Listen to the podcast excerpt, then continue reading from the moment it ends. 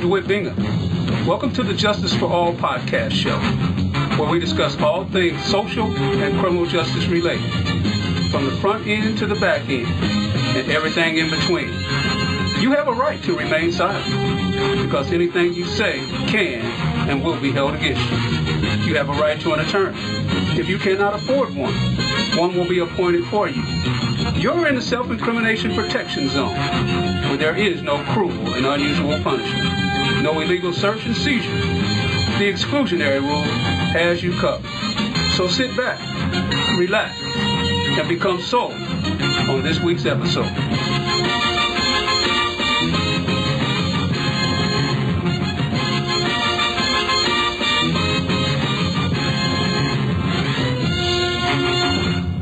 Well, hello, everybody. Welcome to the Justice for All podcast show. I'm Dewhitt Bingham, your host. Thank you for tuning in to the show that discusses all things social justice and criminal justice, where the goals are to inform you, the American citizen, of your constitutional rights, to provide educational and occupational guidance to high school and college students, and to be a voice for change. As I continue this series highlighting my Heartland Community College students, I must say I am pleasantly surprised by my students' commitment to understanding the law, the criminal justice system, social justice, and their ability to articulate their views in such a scholarly manner, giving emerging adults a voice. Ladies and gentlemen, without any further ado, I introduce to some and present to others another of my wonderful young people, the calculated and decisive Miss Inger Skarland. Hello, Inger. Welcome to the show. Hello. Thanks for having me. All right. We're going to get into segment one, but before we do, this is an opportunity for me to check in with you to see how things are going and to ask you about how class is going so far. So, how are things going with the online class? I feel like it's going really well. I enjoyed the class really much. All right. One of the things that instructors really like is and want to make sure is that we have an online presence, meaning that we want to feel like you have easy access to us. And so, how do you feel about that? I feel like if I need to get a hold of you, I can. Uh, I haven't have to do that yet. That's and that's a good thing, I believe. Oh. Um, when I deliver my homework, you get back to me really fast. So that's appreciating. Okay, so no difficulty in terms of navigating the course, understanding what you're actually supposed to do and when homework is due, when your tests are going to take place? Not at all. It's actually really easy to do it. Awesome. Music to my ears. Yeah. All right. This is the end of the eighth week, and you've had six homework assignments and two tests, and you have done a marvelous job. Segment one. Segment one is for the educational and occupational guidance of high school and college students. We accomplish this by having our guests introduce themselves. So, if you would, tell our audience where you were born and raised, what high school you attended, your planned major, why you enrolled in the course, and give us one career goal. Well, I was born and raised in Norway. So awesome. Yeah. um, and that makes sense that I went to high school in Norway too. I plan to major in criminal justice. So that's why I'm in the class because this is an introduction to the course. And so this was kind of like a smooth, easy way to go for me. I would actually love to be in the FBI one day, but that's far, far ahead. Okay. All right. It begs the question being from Norway, oh my goodness, I have a native Norwegian on my podcast and in my class. This is awesome. But you got to explain to me how is it that you end up attending Heartland Community College and living in a completely different country? So, my mom met this girl through 4 H back in 1994. And they stayed connected, and we visited them in the US in 2017. I connected really well with their daughter, and she's as old as I am, and she goes to Heartland.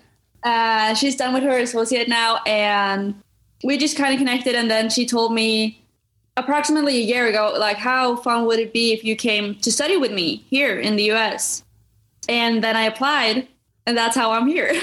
That is awesome. Amazing.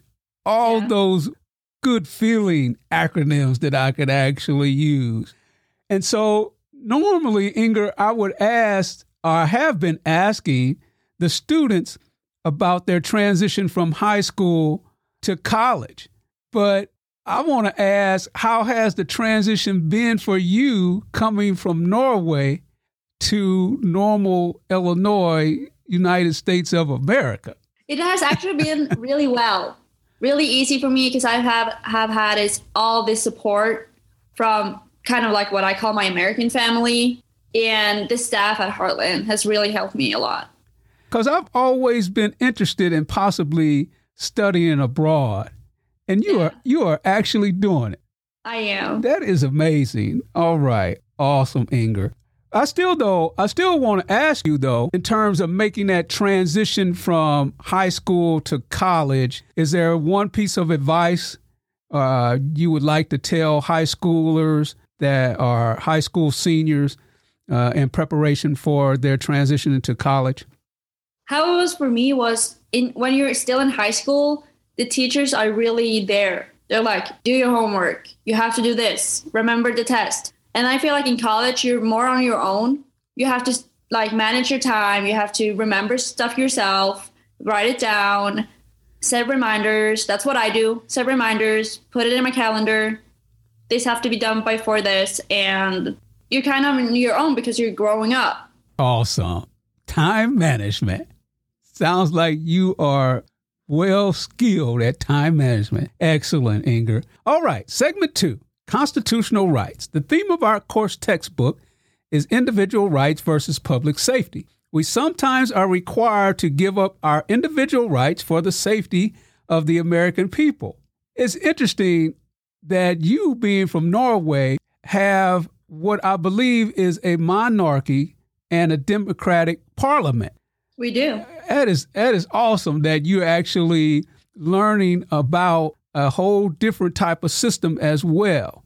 We sometimes are required to give up our individual rights for the safety of the American people, i.e., 9 11 and the insurrection, where the courts are ordering insurrectionists to turn over their emails and phone records. We all have individual rights that the system must respect, even you, Inger, now Yeah. that you are in America. That said, what is your favorite constitutional right? I like the Sixth Amendment. I do. Okay. Anything in particular about the Sixth Amendment that you like? I really like it, it applies to everybody. It doesn't matter what you have done. It doesn't matter who you are. If you are high up and has a ton of money or you're nobody, you get the same rights. Exactly. One of the main things about the Sixth Amendment is that if you cannot afford an attorney, one will be provided for you.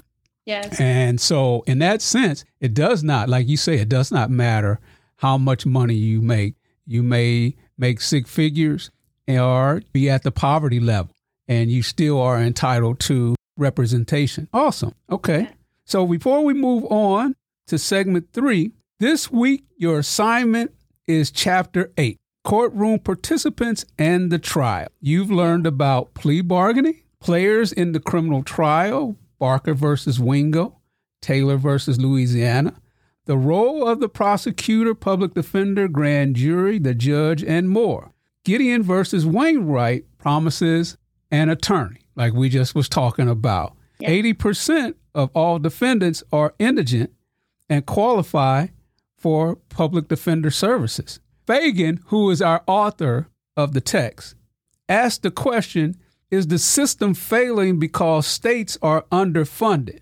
Some public defenders are as high as 600 cases. And so, public defenders, according to the latest research, can devote only an average of 12 minutes to a case. In some states, defendants are on a waiting list. In an unusual move, South Dakota is charging indigent clients $92 an hour. In 2016, about 30,000 defendants owed more than $16 million. my question to you, and I just want to get your opinion on this. Should the federal government, that being the United States federal government, should they provide funds to the different states and counties, like this is McLean County in the state of Illinois? Do you think it would be a good thing for the federal government to provide funds to the counties and states for the public defender system so that indigent clients can be represented? What do you think? I think it should be free because that's what the amendment says. They should get funds so it's still free. All right, very good. To add to the public defender shortage problem, each year there's about 38,000 law students. In other words, there's about close to 40,000 students who enter law school, with the average debt being about 127,000 for those who attend private institutions and 88,000 for those who attend public school, with only enough attorney jobs for half the number of graduating students. As a resolution to this problem, should student loans be capped? In other words, individuals get student loans in order to pay for law school? Or should the cost be reduced to attend law school? What do you think? Mm, I think they should get student loans. Okay. And so, with the cost being as high as $127,000, that is quite high. That is quite a bill. I don't know. What is the monetary entity in Norway? We have the dollar bill. What is it in Norway? We have Norwegian crowns. Oh, okay. All right. I was just been educated. Norwegian crowns. I have to see one of those sometime. I'll have to have you since we'll become friends on Facebook. I'll have to have I'll you. show it to you. Awesome. All right. Love the fact that I'm able to learn right along with my students. All right, very good. So what you're saying is, is that you believe that the cost to become a lawyer should be lowered so that lawyers or students can actually go to school and it won't cost as much and perhaps more students will go and so then that might help resolve the problem with public defender services because if Yeah. you if you don't have enough students or enough jobs to go around to the students then people are not going to go to law school would you agree I would. very good. Segment three being a voice for change. As an emerging adult, being educated now in a predominantly white America, what say you, Miss Inger Skarland, about white supremacy and Black Lives Matter? There's definitely white supremacy still here, and I just think it's really stupid. I'm, I'm sorry, I'm being really blunt, but it's true. Like, it's just skin color. It doesn't matter. We're in 2022. I was about to say 2021, but we're in 2022. Then we have all these other problems. Look at Ukraine, look at Russia. Skin color does not matter at all. Not anymore. And yes, Black Lives Matter, but all lives matter. That's my take on it. Awesome, Inger. All right, very good. I asked all my guests, what would you like to see the Biden administration accomplish? Realizing that you are originally from Norway Yeah. and you are now being educated in the United States, maybe the way to phrase this question is what would be, with an understanding of some of the things that are going on in the United States, what would be a good thing for the current president of the United States, President Biden, to accomplish? just get unity. That's what I've seen a lot of here. What from when I came over was like it's so split up.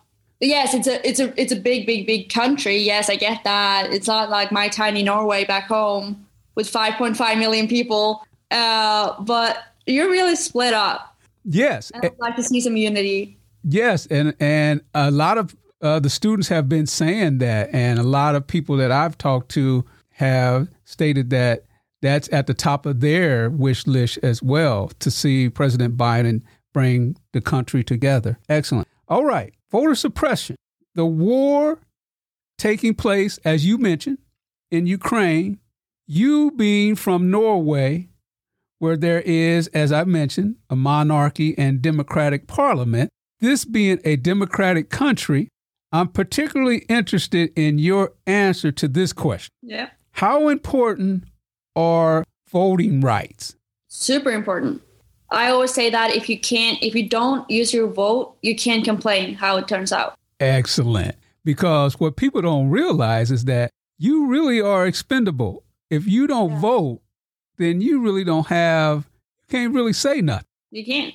And is there a correlation between voting and the criminal justice system? By that, I mean, is there a relationship, you think, between actually casting your vote and the criminal justice system becoming a better system? What do you think? Yes, I do. Any thoughts about free community college? Me as an international student get international fees, which is really expensive. Are you saying that it is costing you a, a little bit of money, Inger? It is. awesome. All right. Very good. So there you have it, ladies and gentlemen. Heartland Community College student, Miss Inger Skarland, all the way from Norway, at the front end of her college career. Important constitutional rights and an emerging adult voice on how to make America a great country.